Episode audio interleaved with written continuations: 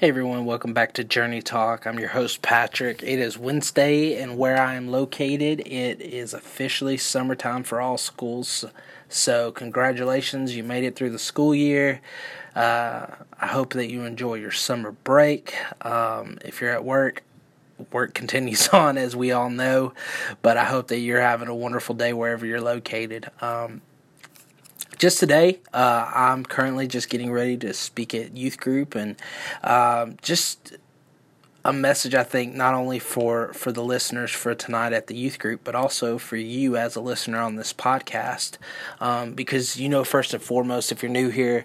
Uh, this this is a podcast called Journey Talk, where each week we we address uh, hard questions. Um, we we talk about how we can we can overcome obstacles and also just be encouraged and motivated to um, just continue walking this journey with Christ and just knowing the facts and knowing uh, the active love that God has for us, that it's not just words. And so, um, just if this is your first time listening, welcome. Um, again, I just want to encourage you. You're not on this journey alone. That we're that we're all walking this journey together.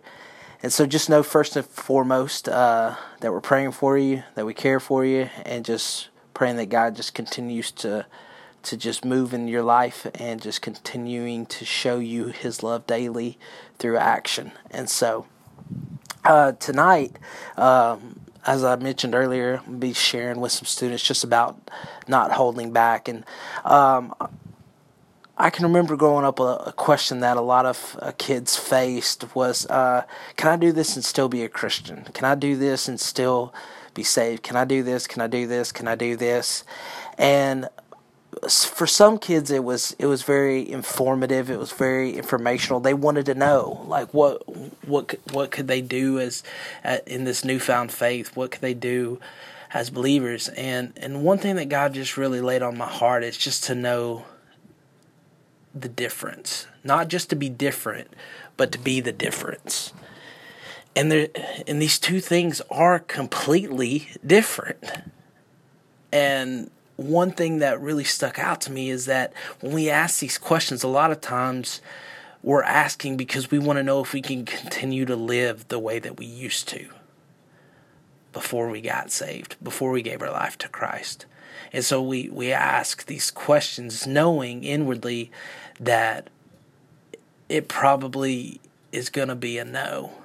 That the things that we've been holding on to, that we're we're still trying to hold on to in this new walk with Christ, is is probably something that we need to surrender to God, and and we see it as as a chore or as some something that's just being taken away in a bad way, but we don't see the potential that we have in releasing it.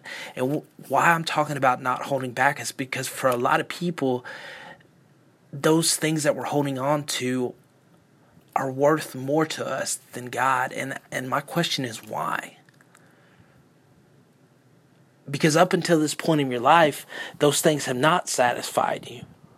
Those things haven't fulfilled you. And the reason I know that is because you, you went looking for other other things and other answers.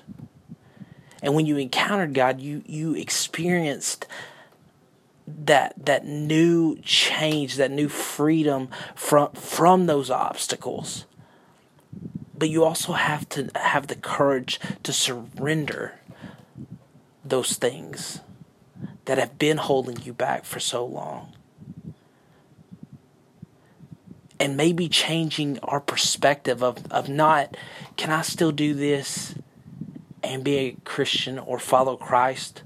What if we change it to, I no longer need this because I, I have all I need in Christ? See, to me, that's not holding back because you, your priorities are in check. Your heart is in the right place. Your eyes are fixed on the answer and the solution to what you're what you're really wanting to gain, and that's that's fulfillment, that's satisfaction, that's that's love, that's freedom, that's forgiveness, that's grace. All the things that you're searching for, you can find in Christ. So, my question to you is what is holding you back today? What are the things that you are asking yourself? Can I can I continue to do this and be a Christian? Because when we ask those questions, a lot of times those become our excuses. Well, it's okay. It's okay. And we try to convince ourselves, but nothing ever changes.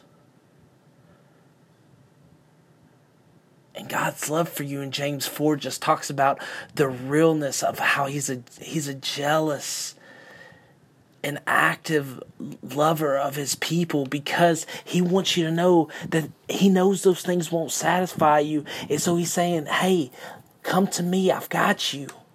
My love is sufficient for you. My love is enough for you. My love will fulfill you and satisfy. So, why are you holding back? What is holding you back today?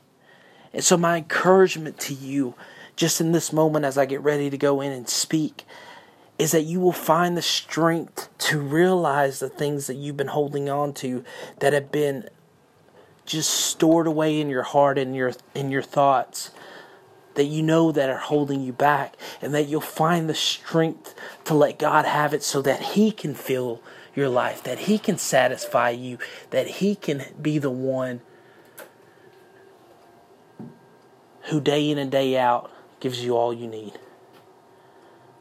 So I hope you have an awesome day, and we'll see you next time on Journey Talk.